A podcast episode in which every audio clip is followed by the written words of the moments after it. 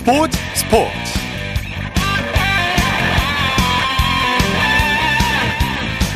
여러분 안녕하십니까? 아나운서 이창진입니다. 손흥민 선수가 또 한 번 날아올랐습니다. 프리미어리그에서 여덟 번째 골을 넣으면서 두 경기 연속골을 신고했는데요. 골 감각이 그야말로 절정에 달한 듯합니다. 10경기 동안 벌써 여, 8골을 기록하면서 득점왕을 차지했던 2년 전 시즌보다 득점 페이스가 훨씬 빠른 속도인데요. 개인 득점에서도 단독 2위에 올랐습니다. 이 순간을 즐기고 있다. 우리는 매 경기 이기기 위해서 노력하고 있다. 팀을 도울 수 있어서 기쁘다. 주장으로서의 리더십, 거기다가 겸손함까지 갖춘 손흥민 선수, 정말 자랑스럽습니다. 토요일 스포츠 스포츠 손흥민 선수의 기분 좋은 골 소식으로 시작합니다. 중앙일보의 김효경 기자와 함께합니다. 안녕하세요. 네, 안녕하십니까. 손흥민 선수의 득점 행진이 대단하네요. 두 경기 연속골이죠. 네, 손흥민은 오늘 새벽 런던의 셀허스트 파크에서 열린 프리미어리그 크리스탈 팰리스와의 10라운드 경기에서 또 다시 골을 넣었습니다. 두 경기 연속 득점을 기록하면서 시즌 8호 골로 득점 선두 홀란을 한 골 차로 따라붙었습니다. 네. 토트넘은 후반 8분 크리스탈 팰리스 워드의 자책골로 앞서갔습니다. 메디슨의 날카로운 크로스를 막으려다가 워드가 골망 안으로 넣고 말았는데요. 후반 21분에 손흥민이 쐐기골을 넣었습니다. 이번에도 메디슨의 날카로운 패스를 기점으로 브레넌 존슨이 골문 앞으로 공을 내줬고요. 손흥민이 침착하게 마무리했습니다. 네. 송민 선수 이 골로 역대 프리미어리그 외국인 선수 득점 10위로 올라섰습니다. 통산 111골이고요. 사디오 마네와 동률을 기록했습니다. 예. 9위인 루카쿠와는 10골 차이입니다. 네. 사실 토트넘의 네. 경기력이 평소보다 좋지는 않았습니다. 네. 후반 추가 시간에 조던 아이유에게 한 골을 내주기도 했는데요. 그래도 2대1 승리를 거두면서 10경기 연속 무패와 함께 리그 1위를 지켰고요. 토트넘이 2위와 5점 차로 1위를 달리는 건 프리미어리그 출범 이후 처음이라고 합니다. 네, 그야말로 one shot one kill 단 한 번의 기회를 골로 성공시킨 손흥민 선수 man of the match로도 선정이 됐는데 인터뷰 도중에 크게 웃었다고 하죠. 네, 그렇습니다. MVP가 된 손흥민 선수 주관 방송사인 스카이 스포츠와 인터뷰를 가졌습니다. 이때 토트넘 원정 팬들이 우리는 손흥민을 사랑한다 이렇게 외침을 예. 좀 했던 게 손흥민 선수에게 들렸고 좀 웃음을 터뜨리면서 잠시 이 인터뷰가 좀 중단이 되기도 했습니다. 네 사실 손흥민 선수가 프리미어리그 득점왕을 차지했을 때 23골을 넣었는데요. 현재 추세를 이어간다면 30골 이상도 가능한 상황입니다. 예. 이게 포스테고글로 감독의 공격적인 운영 덕분인데요. 또 성민 선수는 공격수로서 조금 더 높은 위치에서 플레이하는 게 즐겁다라고 이렇게 솔직한 심정을 밝혔습니다. 예. 포스테코글로 감독이 또 인터뷰를 했는데 손흥민 선수의 스트라이커 기용에 대해서 질문을 받자 전방 압박이 좋기 때문이라고 설명했는데요. 손흥민 선수 볼을 쫓는 걸 굉장히 즐기고 있고 이 플레이를 90분 내내 하고 싶다고 말했습니다. 예. 자, 김민재 선수는 대표팀과 소속팀 바이런 민헨에서 쉴 새 없이 경기에 나서고 있는데 오늘도 선발 출전이 유력하죠. 네, 뭐 국가대표팀에서는 정말 대체 불가 자원이죠. 김민재 선수. 손흥민 선수가 지난 A매치 2연전에서 휴식했던 것과 달리 두 경기 모두 선발 출전을 했습니다. 네. 올 시즌 전에 군사훈련을 받은 뒤에도 정말 바쁘게 대표팀과 소속팀 경기에서 다 뛰었었죠. 특히 소속팀에서는 센터백이 3명뿐인데 우파메카노의 부상이 길어지면서 김민재와 더리흐트가 리그와 챔피언스 리그까지 풀로 소화 중입니다. 주중에 열렸던 갈라타사라이와의 3대1 경기 승리에 기여를 했었는데요. 잠시 뒤 10시 반부터 치러지는 다름슈타트와의 분데스리가 경기도 선발로 나설 듯합니다. 다행인 것은 그동안 장기 부상 중이었던 골키퍼 노이어가 드디어 돌아옵니다. 노이어 선수는 빌드업 능력과 선방 능력 모두 좋기 때문에 센터백들의 부담이 줄어들 것으로 보이는데요. 그동안 경기당 한 골도 주지 않았던 뮌헨의 수비력 이번 경기에서도 빛날 것으로 예상됩니다. 네. 자, 미트윌란의 공격수 조규성이 6경기 연속 풀타임 출전했는데요. 전북 director인 박지성 씨가 이 경기를 방, 경기장을 방문했다고 하죠? 네, 그렇습니다. 미트윌란은 오늘 덴마크 헤르닝의 MCH 아레나에서 열린 수페르리가 13라운드 홈 경기에서 링비 BK와 대결을 했습니다. 조규성 선수는 최전방 투톱 스트라이커로 선발로 출전했는데요. 예. 6경기 연속 풀타임입니다. 어, 골은 넣지 못했지만 팀이 2대 1로 이겼고요. 2연승과 함께 4위를 지켰습니다. 조규성 선수는 유효 슈팅 한 개를 포함해서 두 차례 슛을 날렸는데요. 옵사이드에 네 번이나 걸려서 조금 아쉬움을 남겼습니다. 팀 동료인 이한범은 교체 명단에 들었지만 데뷔전은 치르지 못했습니다. 예. 말씀해주신 대로 이날 미트윌란 홈경기장에 박지성 전북 현대 technical director가 맨유 시절 동료죠 파트리스 에브리와 에브라와 함께 방문을 했습니다. 박지성 director는 조규성의 미트윌란 이적을 도왔던 인연이 아, 있는데요. 아, 네. 두 사람은 조규성의 다큐멘터리 영상 촬영을 위해서 방문을 했고요. 팬존의 커피차에 올라타서 팬들에게 커피를 나눠주고 경기를 관전했습니다. 네, 네. K리그 살펴보죠. 전북과 포항이 무승부를 기록했네요. 네, 2위 포항과 4위 전북이 페널티킥으로 한 골씩 주고받았습니다. 두 팀은 전주에서 열린 35라운드 경기에서 1대1 비겼습니다. 네. 이번 시즌 포항에 3전 전패를 당했던 전북, 아쉽게도 설욕은 하지 못하고 시즌을 마쳤습니다. 전북은 경기 초반부터 거세게 포항을 몰아쳤습니다. 주중 챔피언스 리그를 뛴 선수들을 조금 빼기도 했는데 포항의 경우에는 어려움을 겪었고요. 후반 8분 전북 맹성욱이 페널티킥을 얻었고 구스타보가 성공을 시켰습니다. 포항 역시 후반 24분 이호재가 얻은 페널티킥을 제카가 득점해서 1대1 동점이 되는데요. 전북 후반 32분 박지섭의 골이 터졌지만 비디오 판독을 통해서 반칙이 되면서 무효가 됐고요. 예. 한편 포항이 전북을 이기지 못하면서 울산이 이제 내일 우승을 확정지을 수 있는 기회를 잡았습니다. 울산이 내일 안방에서 대구를 만나는데요. 이 경기를 이기면 지난 시즌에 이어 2연패를 달성합니다. 그렇군요. 오늘 경기에서는 12명이 그라운드를 누비는 기묘한 상황이 나오기도 했죠. 네, 포항은 전반 26분 공격수 김인성을 수비수 신광훈으로 교체했습니다. 원래는 부상을 당했던 김용환을 빼려고 했는데 교체 용지에 김인성의 등번호인 7번으로 잘못 적어내는 네. 실수를 했습니다. 그런데 심판진도 포항도 이것을 제대로 인지를 하지 못했고 김인성 선수가 6분간 그대로 그라운드를 누볐습니다. 어... 이 시간 동안 포항은 12명이 뛴 셈인데요. 결국 포항은 전반 32분에야 뒤늦게 김용환 대신 김승대를 투입했고 김인성 선수가 경기장 밖으로 나왔습니다. 예. K리그 규정상 경기 종료 후 48시간 이내에 상대 클럽이 이의를 제기할 경우에는 0대3 몰수패를 당할 수도 있습니다. 그렇군요. 실제로 2021년에는 광주가 심판진의 실수 탓에 교체 휘수를 위반하면서 몰수패를 당한 적이 네, 있습니다. 네. 전북은 일단 연맹에 공식 질의를 하기로 했고요. 포항이 몰수패를 당할 가능성도 생겼습니다. 참 드문 상황이 발생했군요. 강원과 제주도 승부를 가리지 못했다고요? 네, 9위 제주와 11위 강원이 1대1로 비겼습니다. 강원은 가브리엘이 후반 5분에 선제골을 넣습니다. 역습 상황에서 웰링턴이 절묘한 땅볼 크로스를 올렸고요. 다이렉트 슛을 성공시켰습니다. 강원이 끝까지 잘 앞서갔는데요. 제주 선수들의 끈질김이 결실로 이어졌습니다. 네. 후반 추가 시간 문전 혼전 중에 나온 공을 제주의 정운이 차 넣으면서 동점을 만들었습니다.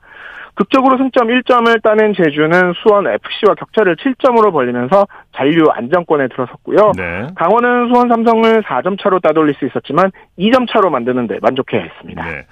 2위를 노리던 광주는 인천에게 일격을 당했죠. 인천 유나이티드가 3연승을 달리면서 광주의 발목을 붙잡았습니다. 광주 원정 경기 2대 0 승리를 거뒀습니다. 인천의 조성환 감독은 사흘 전 산둥 타이산과 챔피언스 리그에 나갔던 무고사, 제르소, 음포쿠, 에르난데스 등 외인 선수를 모두 명단에서 제외했습니다. 네. 그러면서 22세 이하 선수를 무려 7명이나 투입했습니다. 이제 챔피언스 리그와 FA컵까지 빡빡한 일정에 맞추기 위한 선택이었는데요. 하지만 인천의 젊은 선수들이 이변을 일으켰습니다. 올해 두 번째 경기에 출전한 최우진이 후반 30분 중거리 슛으로 데뷔골을 터뜨렸고요. 8분 뒤에는 김민석이 추가골을 넣었습니다. 인천은 4위 전북을 승점 1점 차로 쫓았고요. 광주는 포항과 3점 차로 벌어졌습니다. 네, 네. 자, 파리 올림픽 본선 진출에 도전하는 여자 축구 대표팀이 내일 북한과 리턴 매치를 치르죠. 콜린 벨 감독이 이끄는 여자 대표팀이 지난 26일 태국과 조별리그 1차전에서 무려 10대1 대승을 거뒀습니다. 예. 또 북한이 같은 날 중국을 2대1로 꺾으면서 나란히 1승씩을 거뒀는데요. 내일 오후 4시 30분 2차전에서 대결을 합니다. 이번 예선에서는 조 1위 세 팀과 2위 중 가장 성적이 좋은 한 팀이 4강에 오르고요. 그 4강에서 승리한 두 팀이 파리행 티켓을 따냅니다. 우리 대표팀은 북한을 이긴다면은 4강 진출 확률이 매우 높아집니다. 네. 벨호는 지난달 30일 항저우 아시안 게임 8강전에서도 북한을 1대 4로 졌습니다. 역대 전적에서 1승 3무 16패인데요. 이번만큼은 반드시 이겨서 서륙하겠다는 각오를 보이고 있습니다. 예. 아스톤 빌라의 무사 디아비가 소년 팬에게 멋진 선물을 남겨서 화제가 되고 있다고요? 네, 어제 네덜란드의 AFS 스타디온에서는 유로파 컨퍼런스 리그 E조 3차전 AZ 알크마르와 아스톤 빌라의 경기가 열렸습니다. 네. 이 경기장에는 영국에서 이 경기를 보기 위해 네덜란드까지 온 한 소년 팬의 플랜카드가 걸렸습니다. 어, 내용은 무사 디아비의 유니폼이 갖고 싶다는 거였는데요. 또 프랑스 출신인 디아비가 알아볼 수 있게 프랑스어로 글씨를 썼습니다. 네네. 네. 하지만 경기장 관리인이 좀 이 현수막을 철거했고 쓰레기통에 버려졌다고 합니다. 네. 그러면서 이 팬이 눈물을 흘리는 모습이 중계방송 카메라에 잡혔는데요. 이 사연을 들은 디아비가 소년을 찾아가서 유니폼을 선물하고 또 함께 어. 사진도 찍었다고 합니다. 예. 아스톤 빌라는 4대1 승리와 함께 팬들에게 감동까지 선물을 했습니다. 네. 소식 감사합니다. 네, 감사합니다. 축구 소식 중앙일보의 김혁영 기자와 정리했습니다.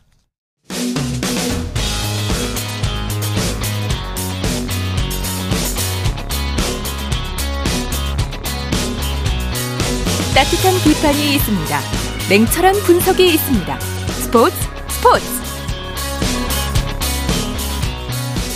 토요일 스포츠 스포츠 생방송으로 함께하고 있습니다. 9시 30분 지나고 있습니다.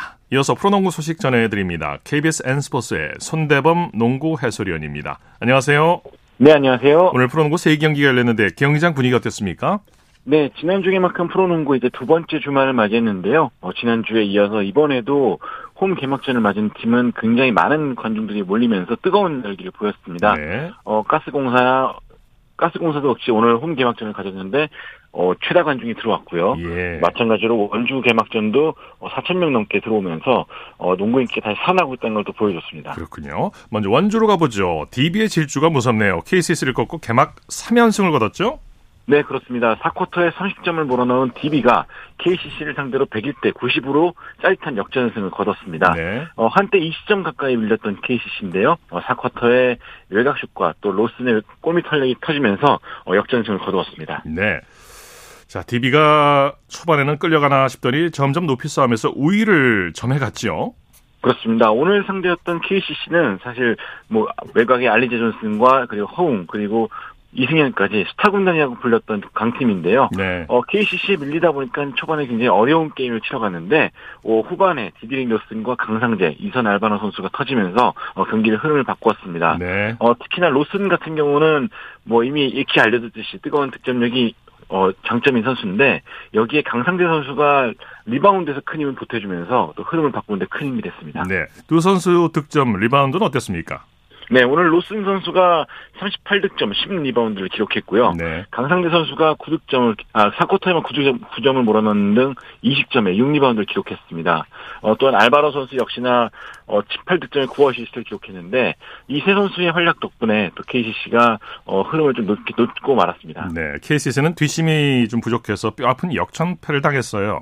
그렇습니다. 오늘 알리제 선수, 가 23득점에 21 리바운드로 맹활약을 펼치긴 했었는데 네. 어, 좀 아쉬운 거는 이 선수에게만 좀 의존하다 보니까 후반에 약간 다른 선수들이 나서지 못했던 부분이 좀 아쉽거든요. 네. 어, 이호연 선수라든지 홍 선수라든지 이 3쿼터까지 참 경기를 잘 치러갔었는데 어, 세 선수 후반에 좀 터지지 못한 것이 좀 아쉬웠습니다. 네. 감독 대행에서 감독으로 승격된 김주성 감독 승리 기쁨이 컸을 것 같아요. 그렇습니다. 역시나 홈에서 치르는 첫 그 경기였기 때문에 어 그 승리에 누구보다 도 기뻐했던 김성 감독인데요. 네. 오늘 승리 자체가 또 원주에서 오랫동안 뛰었던 윤호영 선수의 은퇴식이 열린 날이었기 때문에 김성 감독뿐만 아니라 선수들 모두 다 좀 의미 있는 승리를 거뒀다고 볼 수가 있겠습니다. 네. 자 대구에서는 LG가 한국가스공사를 상대로 드디어 시즌 첫 승을 거뒀네요. 그렇습니다. 오늘 천신만고 끝에 또 LG가 연패에서 탈출을 했습니다. 어, 대구 원정 경기에서 92대 83으로 승리를 거두면서 이번 시즌 개막 후 첫 승을 거두었습니다. 네. 전반까지는 팽팽했죠. 그렇습니다. 오늘 한국가스공사 역시나 홈 개막전이었기 때문에 어, 쉽게 또 경기를 내주고자 하는 마음이 없었습니다. 네. 어, 특히나 가스공사가 새롭게 영입했던 이 니콜스 선수가 초반부터 득점력을 발휘하다 보니까 LG도 굉장히 좀 어려운 경기를 치러갔거든요. 어, 하지만 역시나 이 라인업이 좀 더 두껍고 또 4쿼터 뒷심이 강했던 LG가 어, 결국엔 흐름을 잡아갔습니다. 네, LG는 양홍석과 마레이가 합작해서 승리를 이끌어냈죠. 그렇습니다. 오늘 마레이 선수가 20득점에 또 리바운드도 14개나 잡아내면서 활약을 해줬고요. 어, LG 팬들 입장에서는 이 FA로 영입했던 양홍석 선수가 좀 터지길 바랬었거든요. 네. 어, 지난주까지만 해도 좀 이렇다 활약이 없었던 양홍석 선수인데 오늘 15득점으로 활약을 해주면서 마침내 이적 후에 첫 승을 거뒀습니다. 네. 이번에는 수원으로 가보죠. 양 팀 모두에게 1승이 절실했는데 정관장이 KT를 꺾고 첫 승을 신고했네요. 그렇습니다. 정관장이 63대 59로 수원 원정 경기에서 KT를 꺾고 또 올 시즌 개막 첫 승을 거두었습니다. 네네. 양팀 오늘 다 경기력이 그닥 좋지 않았는데 3점슛도 저조했고 실책도 좀 많이 나왔죠. 그렇죠. 오늘 경기 자체가 좀 굉장히 좀 템포는 빠른데 약간 산만하고 또 실수가 너무 많이 나왔던 경기가 아닌가 싶습니다. 네네. 어, 그렇다 보니까 최근에 또 보기 드물었던 50점대 기록이 나올 정도로 또 굉장히 약간 좀 공격력이 많이 아쉬웠던 경기에 나왔거든요. 네네. 무엇보다도 국내 선수들이 좀 해결 능력이 좀 부족했던 것이 좀 아쉬웠던 경기였습니다. 네. 아반도와 박지훈 선수의 활약이 좋았죠. 맞습니다. 오늘 아반도 선수가 30분 이상을 소화하면서 11득점에 어, 9리바운드를 기록했는데요. 어, 이 선수가 키가 190도 안 되는에도 불구하고 뭐 2m가 넘는 외국 선수들을 저지하는 등 아주 뛰어난 탄력을 보여줬습니다. 어, 덕분에 또 팀 흐름도 잘 살렸고요. 박지훈 선수 역시나 33분을 뛰면서 10득점에 리바운드 5개를 기록하면서 어, 팀 흐름을 이끌어줬습니다. 네. 자, NBA 소식 살펴볼까요? 골든 스테이트가 새크라멘토를 꺾고 시즌 첫 승을 거뒀네요. 네, 지난 시즌 플레이오프 맞대결 재대결이라고 할 수 있었는데요. 오늘 골든 스테이트가 이 새크라멘토 킹스 원정 경기에서 122대 114로 승리를 거뒀습니다. 네네. 오늘 역시나 이 스테판 커리 선수와 새크라멘토의 디안 디애런 팍스 간의 대결로 화제가 됐었는데 어, 커리 선수가 41득점을 기록하면서 어, 판정승을 거뒀습니다. 네, 가장 주목받는 신인 슈퍼루키 웸반야마가 어, 활약이 대단했죠. 그렇습니다. 역시나 이 선수가 등장할 때마다 지구촌에 좀 시선이 끌리고 있다는 느낌도 들 정도로 엄청난 화제를 모으고 있는데요. 네. 오늘 샌안토니오 스퍼스에서 활약하면서 연장 접전 끝에 휴스턴전을 승리로 이끌었습니다. 오늘 연 122, 126대 122로 승리를 거뒀는데 어, 특히나 웸반야마 선수는 데뷔 후 두 번째 경기임에도 불구하고 어, 굉장히 좀 노력, 노련한 모습 보여주면서 승리, 승리를 주도했습니다. 네. 오늘 21득점에 리바운드 12개, 또 블록슛도 3개나 기록하면서 어, NBA에 잘 적응하고 있다는 걸 보여줬습니다. 네. 디펜딩 챔피언인 덴버는 멤피스를 제압했네요. 그렇습니다. 덴버 덴버 너게츠는 멤피스를 꺾고 또 시즌 2연승을 달렸습니다. 어, 개막전에서 LA 레이커스를 꺾었던 덴버 너게츠는 오늘 멤피스 원정 경기에서 니콜라 요키치의 트리플 더블급 활약을 펼치면서 승리를 거뒀는데요. 네. 오늘 요키치 선수는 22득점을 기록하면서 어, 또 MVP다운 모습도 보여줬습니다. 네. 밖에 NBA 다른 경기 소식도 전해주시죠. 네, 오늘 역시나 가장 또 화제를 모았던 경기는 역시 동부 컨퍼런스를 대표했던 두 강호, 이 보스턴과 마이애미 간의 대결이었는데요. 오늘 보스턴 셀틱스가 119대 111로 승리를 거뒀습니다. 이 제이슨 테이텀 선수가 22득점, 그리고 어, 제일린 브라운 선수가 27득점, 또 새로 영입했던 포르징기스 선수가 17득점에 9리바운드를 기록하면서 우승 후보다운 모습을 보여줬습니다. 네. 자, 국내 프로농구 내일 경기 일정과 관전 포인트 짚어주시죠. 네, 내일 역시나 뭐 세 경기가 열리게 됩니다. 어, 서울 삼성 썬더스가 이 가전업계 라이벌이라 할 수 있는 창원 LG를 홈으로 불러들여서 경기를 치르게 되고요. 어, 지금 연패 탈출이 시급한 한국가스공사는 SK나이츠와 홈 경기를 갖게 됩니다. 또 마찬가지로 올 시즌 아직까지 승리가 없는 고노, 고양 소노스카이 거너스는 어, 울산 현대모비스를 상대로 경기하게 됩니다. 네, 소식 감사합니다. 고맙습니다. 프로농구 소식 KBS N스포츠의 손대범 농구 해설위원과 살펴봤고요. 이어서 프로배구 소식 전해드립니다. 스포츠 동아의 강산 기자와 함께합니다. 안녕하세요. 네, 안녕하세요. 오늘 배구 경기장 분위기는 어땠습니까? 네, 오늘 인천에서 열린 남자부 경기에는 1,483명, 김천에서 벌어진 여자부 경기에는 1,930명의 관중이 입장했습니다. 개막전부터 계속해서 팬들의 열기가 식지 않고 있는데요. 선수들도 몸을 사리지 않는 플레이로 성원에 보답했습니다. 예. 먼저 남자부 경기부터 살펴보죠. 디펜딩 챔피언 대한항공이 KB 손해보험을 꺾고 드디어 연패 탈출에 성공했네요. 그렇습니다. 남자부 경기에선 대한항공이 KB 손해보험을 3대 2로 꺾고 2연패에서 벗어나면서 승점 7점, 3위로 올라섰고요. 예. KB 손해보험은 패했지만 승점 1점을 추가하면서 6위에서 5위로 올라섰습니다. 네, 양 팀이 2세트 중반까지 치열한 공방을 벌였죠. 그렇습니다. 1세트와 2세트 모두 25대 23으로 양 팀이 나눠 가지면서 치열한 승부를 펼쳤는데요. 또 3세트와 4세트의 경기력이 엇갈리면서 결국 5세트에 접어들었습니다. 대한항공에는 임동혁이 있었죠. 예. 세트 중반까지 접전을 펼치다가 임동혁의 후위 공격이 터지기 시작하면서 대한항공이 분위기를 가져올 수 있었는데요. 네. 임동혁은 5세트에만 80%의 공격 점유율을 보이면서 6점을 뽑아 승리를 이끌었습니다. 네. 대한항공 정한영 선수 활약도 대단했죠. 사실 정한용 선수가 이 정도로 빠르게 올라올 거라고는 생각하지 못했는데요. 이제는 공격진의 한 축으로 손색이 없는 모습입니다. 예. 오늘 주공격수 링컨이 10석점에 공격 성공률 36.7%로 부진을 겪었지만 정한용이 블로킹 3개 포함 29점에 무려 65%의 공격 성공률로 승리를 이끌었습니다. 네, KB손해보험은 범실도 많았고 승부처에서 집중력이 떨어졌어요. 그렇습니다. 전체적인 범실에서 차이는 그렇게 크지 않았지만 오늘 접전을 벌이던 5세트의 범실 3개가 뼈아팠습니다. 네. 비에나 선수가 블로킹 1개 포함 양팀 통틀어 가장 많은 31점을 올렸지만 10개의 범실을 저지른 게 아쉬웠습니다. 네, 네. 여자부 경기 살펴보죠. IBK 기업은행이 한국도로공사를 상대로 역전 드라마를 연출했네요. 네, 그렇습니다. 오늘 김천에서 첫 승을 두고 맞붙은 여자부 경기 IBK 기업은행이 도로공사의 3대2 역전승을 거두고 올 시즌 첫 승리와 승점을 모두 챙겼습니다. 네. 기업은행은 오늘 승리로 7위에서 6위로 올라섰고요. 첫 승에 실패한 도로공사는 6위에서 7위로 내려앉았습니다. 네. 여자부 경기에서 3경기 연속 대역전극이 펼쳐졌네요. 예, 경기가 정말 길고 박진감이 넘칩니다. 예. 26일 정관장이 흥국생명, 어제는 GS칼텍스가 페퍼저축은행, 오늘은 기업은행이 도로공사를 상대로 0대 2의 스코어를 뒤집고 역전승을 거뒀는데요. 예, 예. 뭐세 경기 연속 대역전극이 나왔는데 원정팀이 홈팀을 상대로 거둔 역전승이라는 공통점도 있습니다. 예. 이긴 승부 팬들의 즐거움을 더할 수밖에 없습니다. 그야말로 뭐 두 세트를 먼저 내주고 패배 직전까지 몰렸는데 기사회생했죠. 사실 오늘 기업은행의 역전승은 쉽지 않아 보였습니다. 1세트 22대 25, 2세트 21대 25로 치열한 승부를 벌이다가 패했기 때문에 예. 상실감이 다소 큰 상황이었는데 3세트를 25대 19, 4세트를 25대 21로 잡아내면서 기사회생했고요. 네. 5세트 10대 10에서 최정민의 블로킹과 상대 톱스 범실로 유리한 고지를 점한 뒤 끝까지 리드를 지켜냈습니다. 네, 선수들의 활약은 어땠습니까? 네, 기업은행은 오늘 아베크롬비 선수가 30넉 점의 공격 성공률 46.48%의 만점 활약을 펼쳤고요. 표승주가 16점, 최정민이 블로킹 5개 포함 11점으로 큰 힘을 보탰습니다.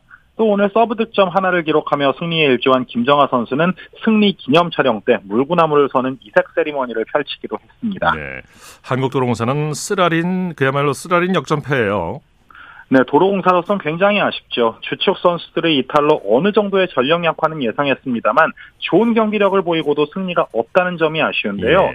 오늘도 부키리치가 30점, 배유나가 17점을 올렸는데 또 부상을 당했던 세터 이윤정까지 돌아왔음에도 불구하고 25개의 범실에 발목을 잡혔습니다. 네. 김종민 감독이 비디오 판독 논란에 대해서 작심 발언을 했다고요? 네, 상황을 말씀드리면 오늘 도로공사가 24대 21로 앞선 1세트 세트 포인트 상황에서 도로공사 김세빈과 네트를 사이에 두고 경합하던 기업은행 세터 폰푼의 5번 네트가 먼저 선언됐습니다. 예. 그대로 도로공사가 1세트를 가져가는 상황이었는데 이때 기업은행 김호철 감독이 폰푼의 5번 네트가 아닌 김세빈의 공격 범실을 주장해서 이미 반대편 코트로 이동했던 도로공사 선수들이 제자리로 돌아오는 상황이 벌어졌죠. 예. 결국 비디오 판독을 통해 김세빈의 공격이 폰푼의 몸에 맞고 나간 게 확인되면서 결과는 유지됐지만 다소 씁쓸함을 남겼던 장면입니다. 네. 평소 젠틀한 이미지의 김종민 감독도 심기가 불편할 수 있는 상황이었습니다. 네. V리그 내일 경기 일정과 관전 포인트 짚어주시죠. 내일은 오후 2시 수원에서 남자부 한국전력과 우리카드, 오후 4시에는 대전에서 여자부 정관장과 현대건설이 맞붙습니다. 남녀부 통틀어 유일한 무패팀인 우리카드가 전승 행진을 이어갈 수 있을지 한번 지켜봐야겠고요. 네. 여자부의 경우에는 정관장이 승리하면 3위 GS칼텍스와 승점 8점으로 동률까지 될 수 있는 상황인 만큼 초반 순위 경쟁이 어떻게 전개될지를 가늠할 중요한 한 판이 될 전망입니다. 네, 소식 감사합니다. 네, 고맙습니다. 프로배구 소식 스포츠 동아의 강산 기자였습니다. 쳤다 하면 홈런이고 슛 없는 한편의 드라마. 그것이 바로 그것이 바로 손에 잡힌 우승 트로피. 목에 걸린 그 배달. 너와 내가 하나 되는 그것이 바로 그것이 바로 그것이 바로 꿈꾸던 스포츠.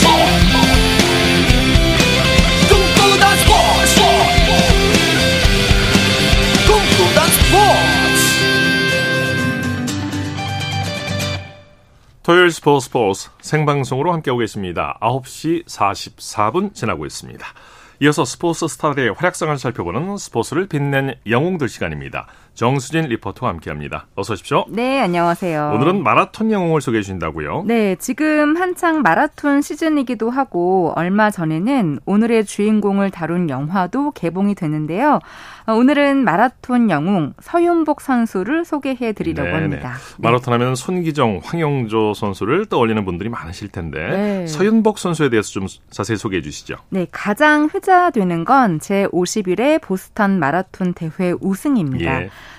1947년 4월 19일 세계 4대 마라톤 대회 중의 하나인 보스턴 마라톤에서 네. 2시간 25분 39초로 세계 신기록을 세우면서 우승했는데요.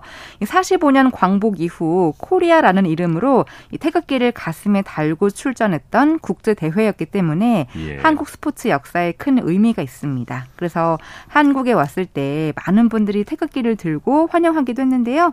그 당시의 모습을 KBS 영상 실록 속에서 들어보시죠. 마라톤의 왕자 서인복 선수 일행은 민족의 영예를 선물로 당당히 개선했다. 버스턴 세계 마라톤 대회에서 2시간 25분 39초의 세계 신기록을 지어 옥센 세조선의 이름을 세계에 떨친 서인복 선수 일행이 승리의 월계관을 쓰고 당당히 개선한 것이다. 귀국 제1보를 인친 인천항 보도에는 제 선수의 가족들, 체육 관계자들, 그리고 수만 군중들이 감격과 기쁨에 쌓여 꽃다발과 박수와 환호로서 영예의 제 선수를 맞이했다. 승리의 월계관을 쓴 서선수를 중심으로 제 선수가 탄 자동차, 그 뒤에는 제 소년 마라톤 선수가 딸고 있다. 서윤복이 귀국하던 날 집집마다 태극기가 귀양될 만큼 그 열기는 대단했다. 태극기의 물결은 서울중앙청 앞까지 이어졌다. 손기정 선수가 베를린 올림픽에서 마라톤을 제패했을 때 나라 잃은 설움을 겪었던 국민들에게 마음껏 태극기를 흔들며 기뻐할 수 있는 서윤복의 개선은 더 없는 경사였다. 네. 네. 이 당시 서윤복 선수의 감독은 우리나라 육상 이 마라톤을 대표하는 분인 손기정 선생이 맡았었고요. 예. 남승용 코치는 이 서윤복 선수의 페이스 메이커를 했습니다. 네. 네. 47년이 언제입니까? 70년이 훌쩍 아, 네. 그렇죠. 지났군요. 76년 네. 전이죠. 네. 네. 이 손기정 선생하고 서윤복 선수가 인연이 깊다고 하죠. 네. 이 손기정 선수가 36년 베를린 올림픽에서 금메달을 땄지만 다시는 마라톤을 하지 않겠다고 결심을 하고 은행에 취 취직을 했었습니다. 네네. 네. 그런데 45년 해방이 되자마자 사표를 쓰는데요. 바로 48년 런던 올림픽에 출전할 마라톤 선수를 찾기 위해서였습니다. 예, 예. 그때 눈에 들어온 선수가 바로 서윤복 선수였죠. 네. 네. 특별히 눈에 띈 이유가 있었겠죠. 네. 어, 24살 160cm에 55kg 마라톤 하기에 완벽한 체격이었고요. 매일 전차를 따라서 15km를 달릴 정도로 성실했다고 합니다. 네네. 특히 가난, 가난했던 유년 시절에 고학으로 공부하면서 마라톤의 꿈을 키웠던 분인데요.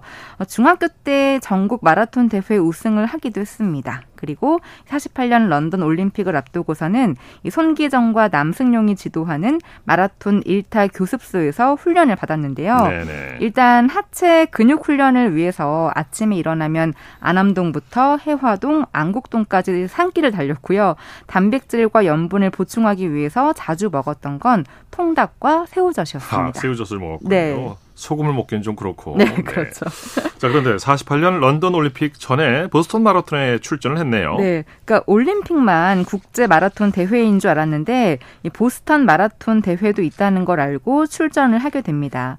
아, 그러면 서윤복 선수가 마라톤 경기 중에 송기정 감독과 있었던 일을 82년 10월 16일 KBS 라디오 나의 자서전에서 들어보시죠.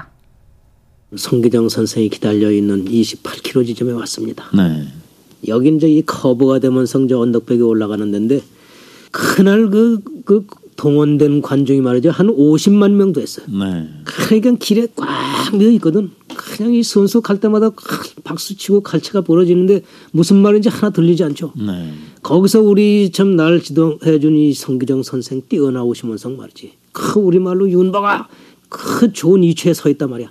이들만 나간다면 훌륭히 싸울 수 있으니까 조국을 위해서 최후까지 싸워라. 뭐 이 한 말씀을 주시는데 말이죠. 네. 그 우리 스승이 우리 나가 알아듣는 그 말을 해주실 적에 큰내 깃에 그냥 찡 하고 울려오는 게 있어. 그때 내 생각이 아주 달라지는 겁니다. 네. 아주 결의가 굳어지는 거예요. 참 우리가 이 우리나라 참 5천 년 역사가 있고 합니다만은 모두 다 가난하게 살아왔단 말이야. 그러나 날 그래도 그 가난 속에서 키워서 말이지 예? 여기까지 보내준 대한민국이 있다. 이 조국을 위해서 내가 최후까지 싸워야겠다 하는 게 그게 짱 하고 울리거든. 네. 예, 그냥 이를 한번 부득 그냥 용기를 내는 겁니다. 그냥. 네. 네. 근데 이때 그 서윤복 선수가 마라톤을 한 지 1년밖에 안 됐었고요. 또 풀코스를 뛰어본 것도 세 번뿐이었고, 예, 그래서 네. 남승용 코치가 페이스 메이커가 된 겁니다. 그러니까 남승용 코치는 36살, 그러니까 은퇴할 나이인데 스승이 제자의 이 페이스 메이커를 하게 된 거고요. 그렇게 서윤복 선수의 우승이 만들어졌습니다. 네. 네. 76년 전 47년, 1947년도에 네. 세계 4대 마라톤 중에 하나인 보스턴 마라톤에서 우승을 했다. 이건 정말 대단한 사건이죠. 어, 그럼요. 또 이후에 50년 보스턴 마라톤 대회에서는 함기용 선수가 우승을 하고 반세기가 지난 2001년에는 이봉주 선수가 또 우승을 합니다. 예. 그때 이 서윤복 선수의 감격은 이루 말할 수 없었는데요. 관련 내용을 2001년 4월 17일 KBS 9시 뉴스에서 들어보시죠. 레이스 내내 가슴 졸이던 78 고령의 서윤복 선생. 좋은 소식을 올리고 싶다는 마침내 이봉주가 어린 지점을 통과하자 입에선 절로 탄성이 쏟아집니다. 보스턴 하늘에 애국가가 울려 퍼질 때 서윤복 선생의 기억은 54년의 세월을 훌쩍 넘어갑니다. 1947년 광복 이후 처음 태극마크를 달고 마음껏 달렸던 보스턴 거리. 1위로 결승 테이블 끊는 순간 나라 찾은 기쁨은 두 배로 다가왔고 송기정 선배의 한 맺힌 월계관은 마침내 제 빛을 발했습니다. 그리고 50년 함경 선생의 우승 이후 오늘 다시 맡게 된 이봉주의 금메달 소식. 감회가 남다를 수밖에 없습니다. 30세나 된 선수로서 좀 이걸 해내야 거. 아, 자, 자, 화이팅, 화이팅! 네. 네네. 서현복 선수는 은퇴 후에는 이 후진 양성에 힘썼고요. 86 서울 아시안 게임과 88 서울 올림픽 남자 육상부 감독을 맡기도 했습니다. 예. 이 세월이 흘러도 나라를 빛낸 선수라는 이야기를 들으면서 흐뭇한 마음으로 지내셨고요. 다시 태어나도 마라톤을 할 거다 할 정도로 평생 이 마라톤 육상의 외길을 걸으셨던 분인데 네네. 2017년에 향년 94세로 별세를 했습니다. 네, 고인의 네. 명복을 빌겠습니다. 네. 스페셜을 빛낸 영웅들 정수진 리포터와 함께했습니다. 수고했습니다. 네, 고맙습니다.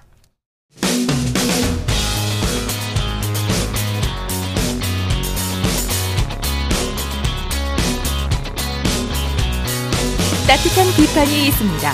냉철한 분석이 있습니다. 스포츠 스포츠 이어서 다양한 종목의 스포츠 소식을 전해드리는 토요 스포츠 와이드 시간입니다. 곽지현 리포터와 함께합니다. 어서 오십시오. 네, 안녕하세요. 자, 한국 육상의 제1회 동아시아 20세 이하 육상 경기 선수권 대회에서 종합 순위 2위에 올랐네요. 네, 그렇습니다. 지난 26일 그리고 27일 이렇게 이틀 동안 중국 양저우에서 20세 이하 동아시아 육상 대회가 열렸습니다.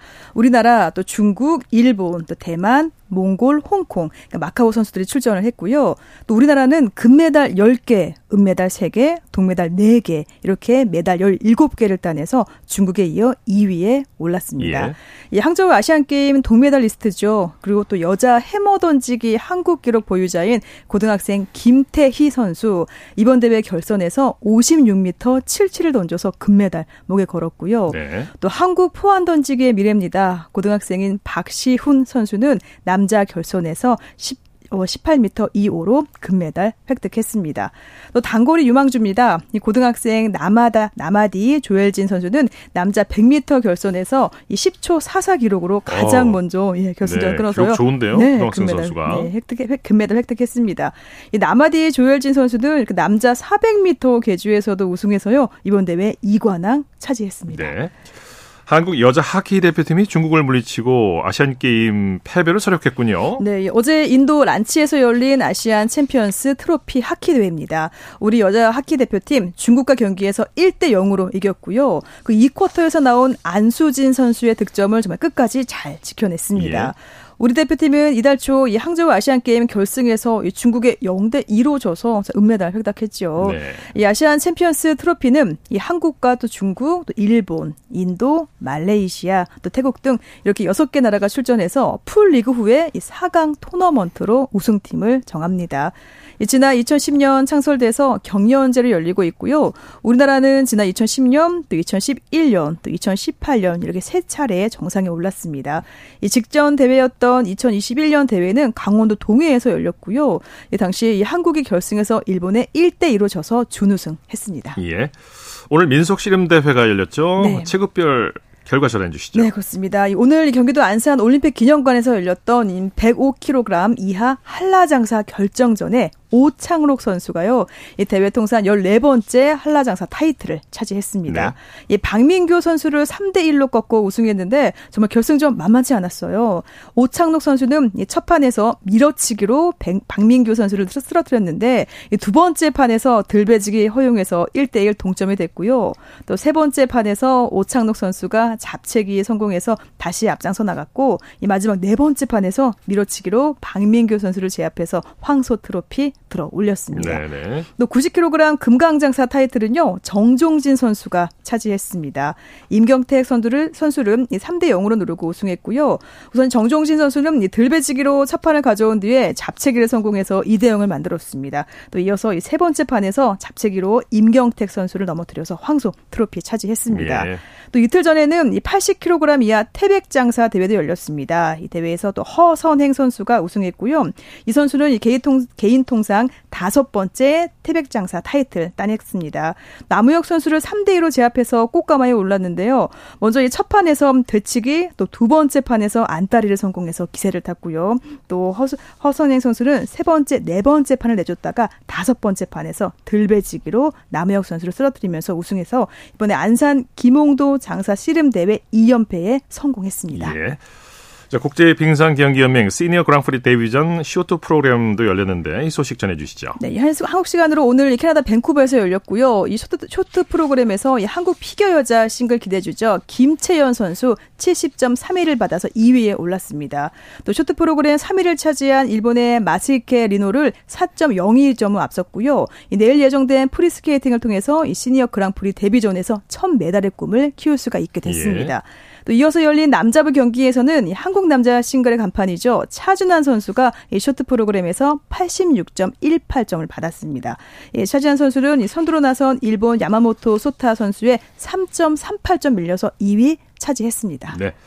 한국 남녀 쇼트트랙 대표팀이 쇼트트랙 월드컵 2차 대회 종목별 예선에서 순항했네요. 네, 오늘 캐나다 몬트리올에서 열린 대회고요. 남자 1000m 예선 2조에서 황대헌 선수 1분 25초 455로 가장 먼저 결승전 결승선 통과했습니다. 네. 이 황대헌 선수는 남자 1500m 1차 레이스 8강에도 출전해서 5조에서 2분 15초 174로 1위를 차지해서 준결승에 올라 두 종목 예선 모두 통과했고요. 또 예선 1조로 나선 이정민 선수도 1분 27초 754의 기록으로 1위 차지하면서 이렇게 황대헌 선수와 함께 8강 진출에 성공했습니다. 네, 토요 스포츠 와이드 곽지현 리포터와 함께했습니다. 수고했습니다. 네, 고맙습니다. 스포츠 스포츠 오늘 준비한 소식은 여기까지고요. 내일도 풍성한 스포츠 소식으로 찾아뵙겠습니다. 함께해 주신 여러분 고맙습니다. 지금까지 아나운서 이창진이었습니다. 스포츠 스포츠